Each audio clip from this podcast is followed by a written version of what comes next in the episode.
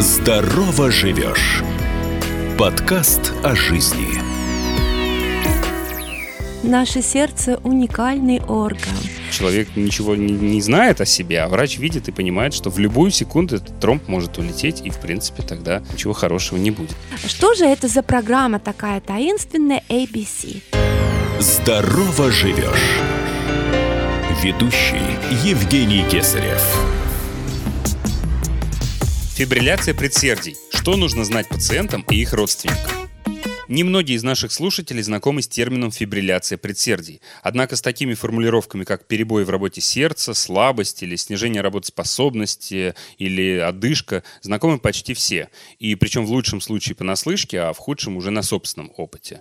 И вот сегодня мы поговорим о фибрилляции предсердий. И у меня в гостях кандидат медицинских наук, доцент кафедры госпитальной терапии и кардиологии имени Кушаковского, это Северо-Западный государственный медицинский университет в Санкт-Петербурге, Татьяна Николаевна Новикова. Чехова. Татьяна Николаевна, здравствуйте, спасибо, что пришли. Здравствуйте, Евгений, здравствуйте, дамы и господа. Татьяна Николаевна, мы можем вот в самом начале сделать так немножко магии и сделать так, чтобы все люди, которые сейчас нас слушают, буквально вот через минуту абсолютно четко и ясно понимали, что вообще такое фибрилляция предсердий. Да, Евгений, конечно, я постараюсь. А, дорогие друзья, наше сердце — уникальный орган. Оно может любить и ненавидеть. Оно начинает биться еще внутриутробно, задолго до нашего прихода в этот мир и останавливается с последним нашим вдохом. С сердцем связано очень много легенд, но немножко прозы. Сердце работает как насос — оно качает кровь и качает довольно много крови за минуту от 3 до 6 литров, а при физической нагрузке даже еще больше. Что же заставляет работать этот уникальный фантастический насос? А синусовый узел. Синусовый узел мы можем представить в виде крошечной электрической станции, которая вырабатывает очень маленький ток. Измеряется этот ток милливольтами. Так вот, вот синусовый узел, вырабатывающий этот крошечный электрический ток, и приводит в работу наше сердце насос. Синусовый узел вырабатывает, генерирует а, импульсы ритмично.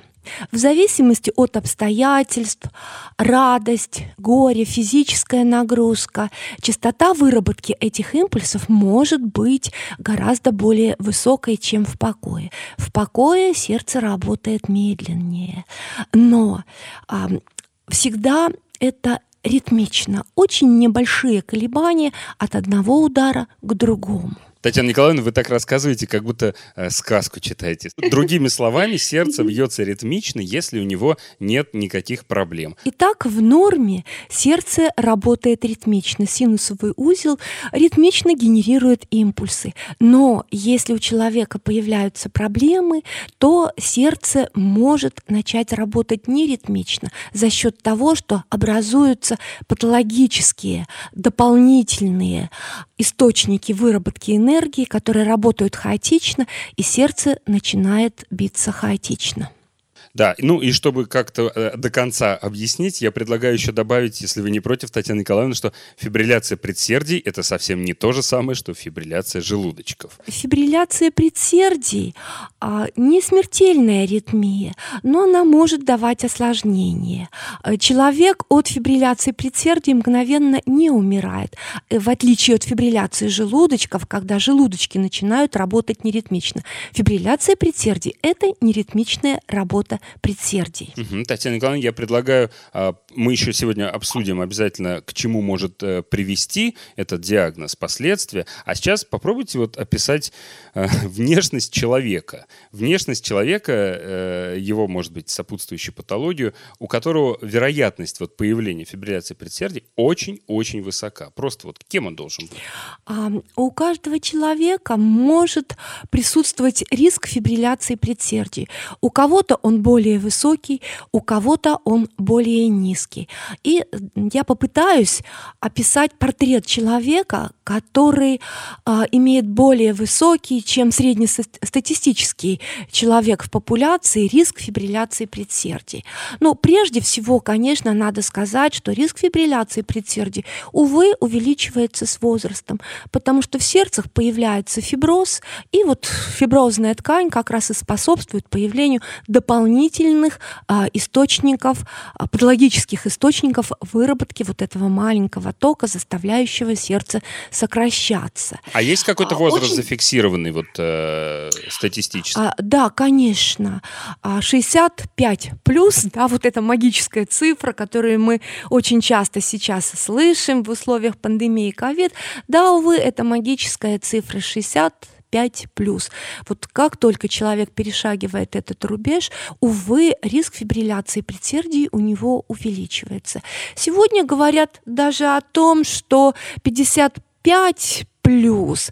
И если, скажем, в целом в популяции риск фибрилляции предсердий от двух вернее, даже не риск, а распространенность фибрилляции предсердий от 2 до 4 процентов, то у пациентов 50 5 плюс риск фибрилляции предсердий появляется у каждого третьего. Как видите, довольно часто. Естественно, этот риск выше в популяции 65 плюс. Да, это человек старших возрастных групп. Как правило, это человек, который страдает артериальной гипертензией и не лечит ее, не контролирует. И очень часто это человек, имеющий, кроме артериальной гипертензии, еще и ожирение. Сахарный диабет, болезни почек, сердечные сердечную недостаточность. Вся вот эта патология, если ей не заниматься своевременно и не лечить ее качественно, предрасполагает к фибрилляции предсердий. А что должен человек знать или что он должен делать, чтобы предупредить развитие фибрилляции предсердий, допустим, при наличии э, факторов риска? Да, это очень хороший вопрос, потому что риск, предрасположенность а, – это не фатальная неизбежность.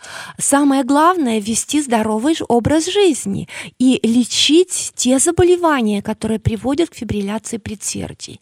Порой наши пациенты не контролируют свою артериальную гипертензию, и даже такие высокие цифры давления, как 180 на 110, не чувствуют и переносят хорошо. И когда мы говорим «так нельзя», давление надо а, контролировать, надо иметь целевые цифры, а сегодня целевые цифры практически для всех людей, страдающих гипертензией, это 120-130 на 70-80 миллиметров ртутного столба. Человек говорит, у меня 180 на 100, я хорошо себя чувствую, зачем я должен лечить это давление? Затем, чтобы предупредить, избежать фибрилляции предсердия. А, ну, помимо здорового образа жизни, я так понимаю, что есть современные гаджеты, да, вот, которые позволяют отслеживать отслеживать э, нарушения в работе сердца.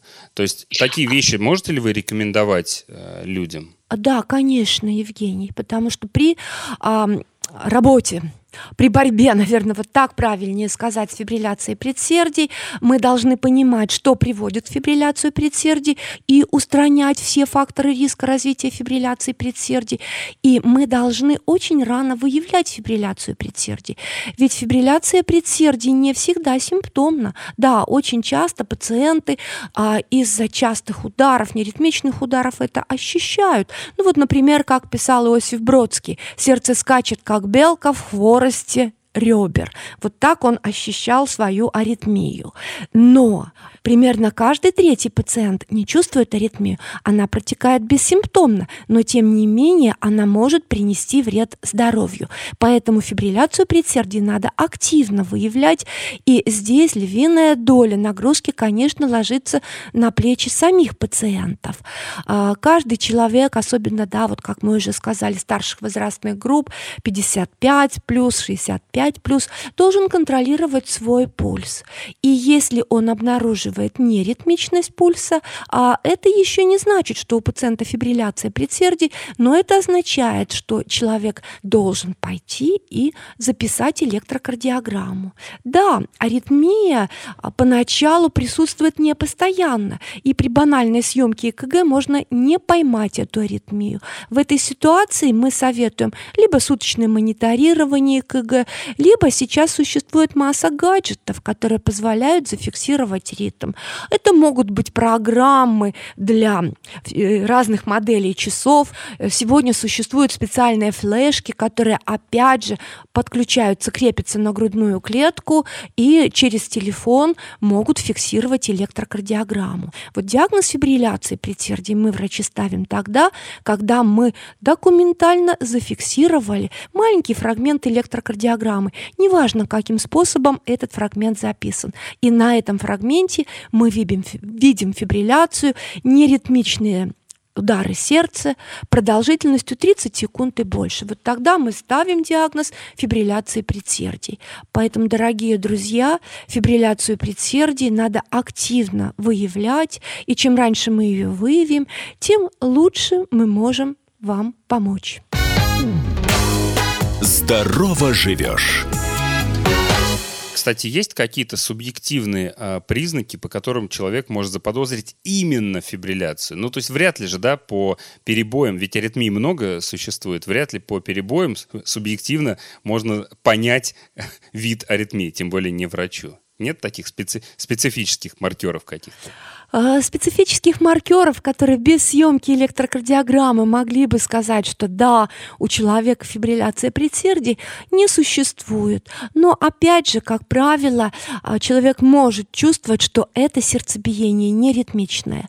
Да, Евгений, вы правы, аритмий очень много, огромное количество аритмий, и наши предшественники в XIX веке описывали около 81 вида аритмий.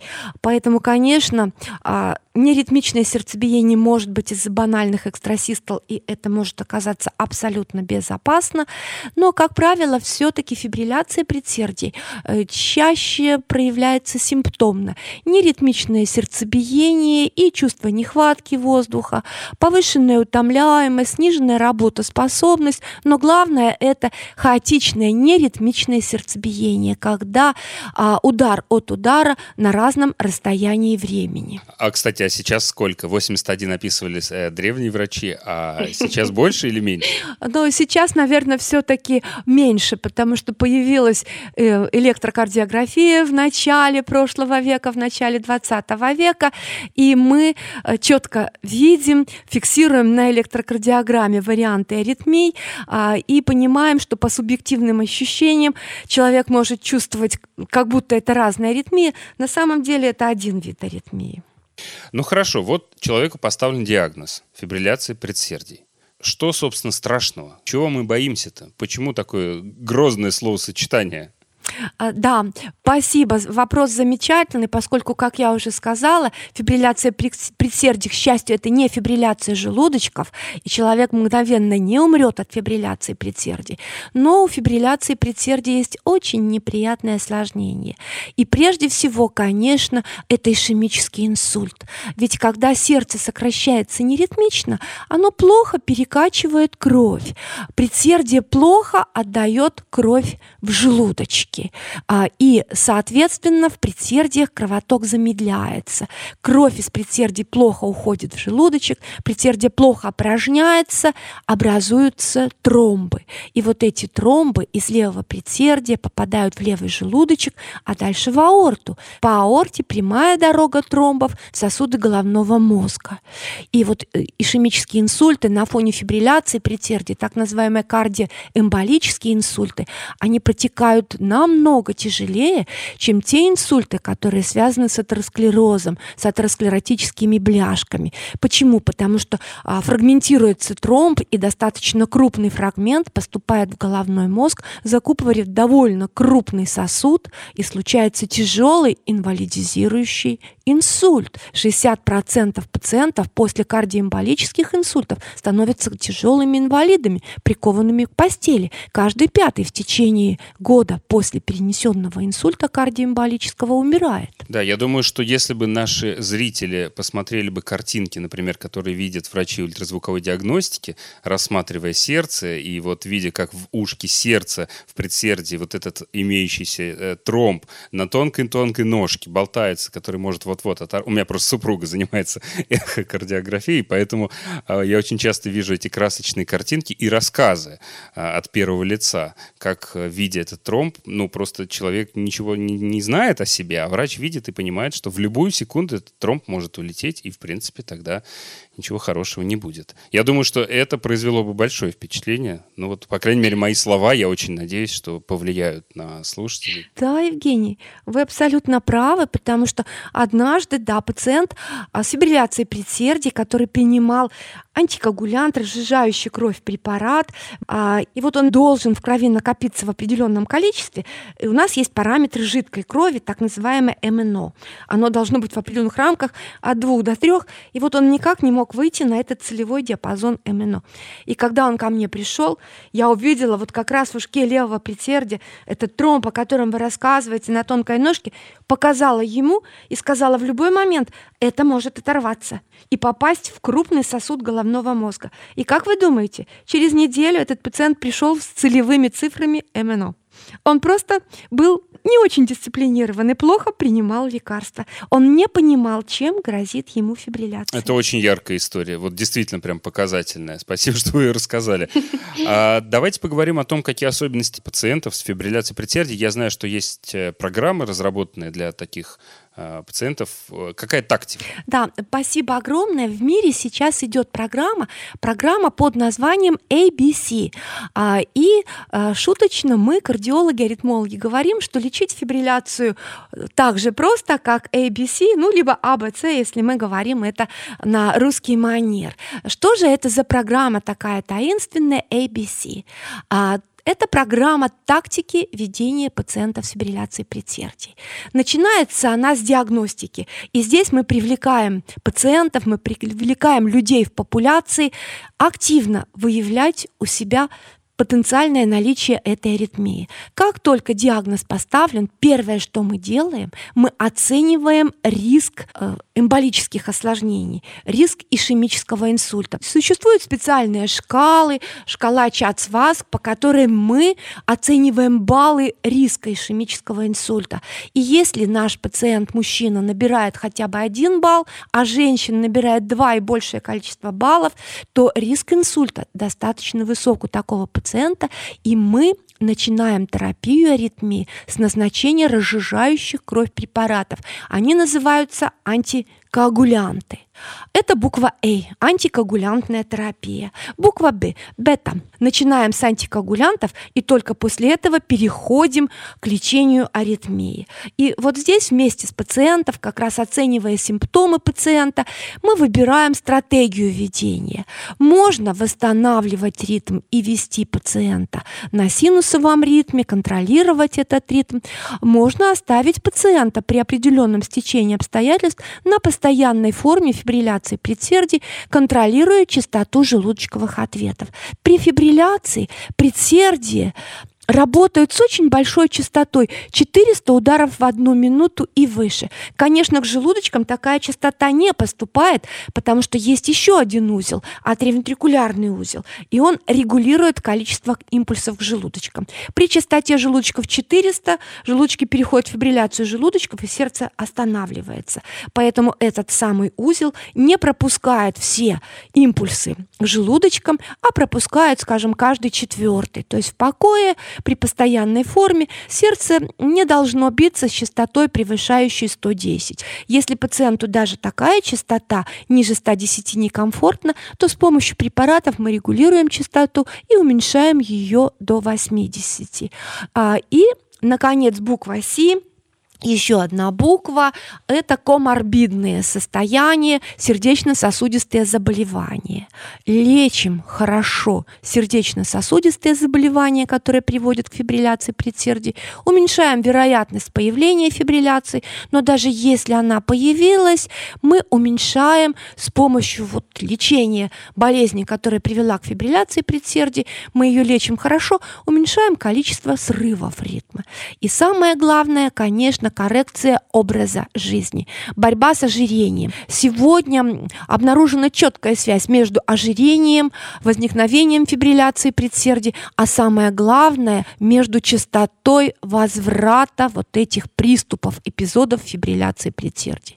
Конечно, очень важное место занимает и здоровый образ жизни движение, обязательно движение и, конечно, борьба с злоупотреблением спиртными напитками. А как вот ведутся э, на практике эти пациенты? А, э, они требуют посещения э, регулярного. Как часто врач видит своего пациента с таким диагнозом? Да, спасибо. Очень актуальный вопрос. Программа ABC предусматривает, что пациенты с фибрилляцией предсердия должны контактировать с врачом как минимум один раз в 4-6 недель. А мы со студентами нашего вуза также проводим а, работу по программе ABC с нашими пациентами. А, мы взяли группу пациентов в количестве 96, но мы контактируем с ними чаще.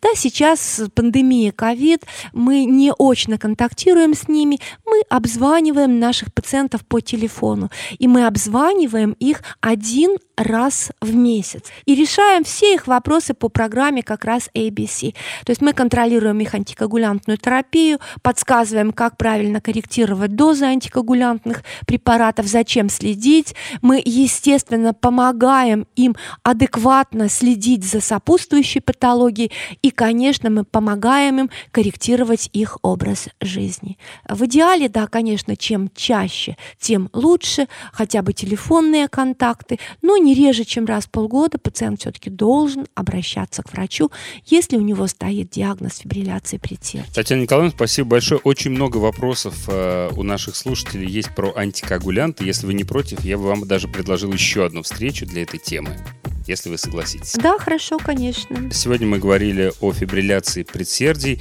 с кандидатом медицинских наук, доцентом кафедры госпитальной терапии и кардиологии Татьяной Николаевной Новиковой. Будьте здоровы и не занимайтесь самолечением.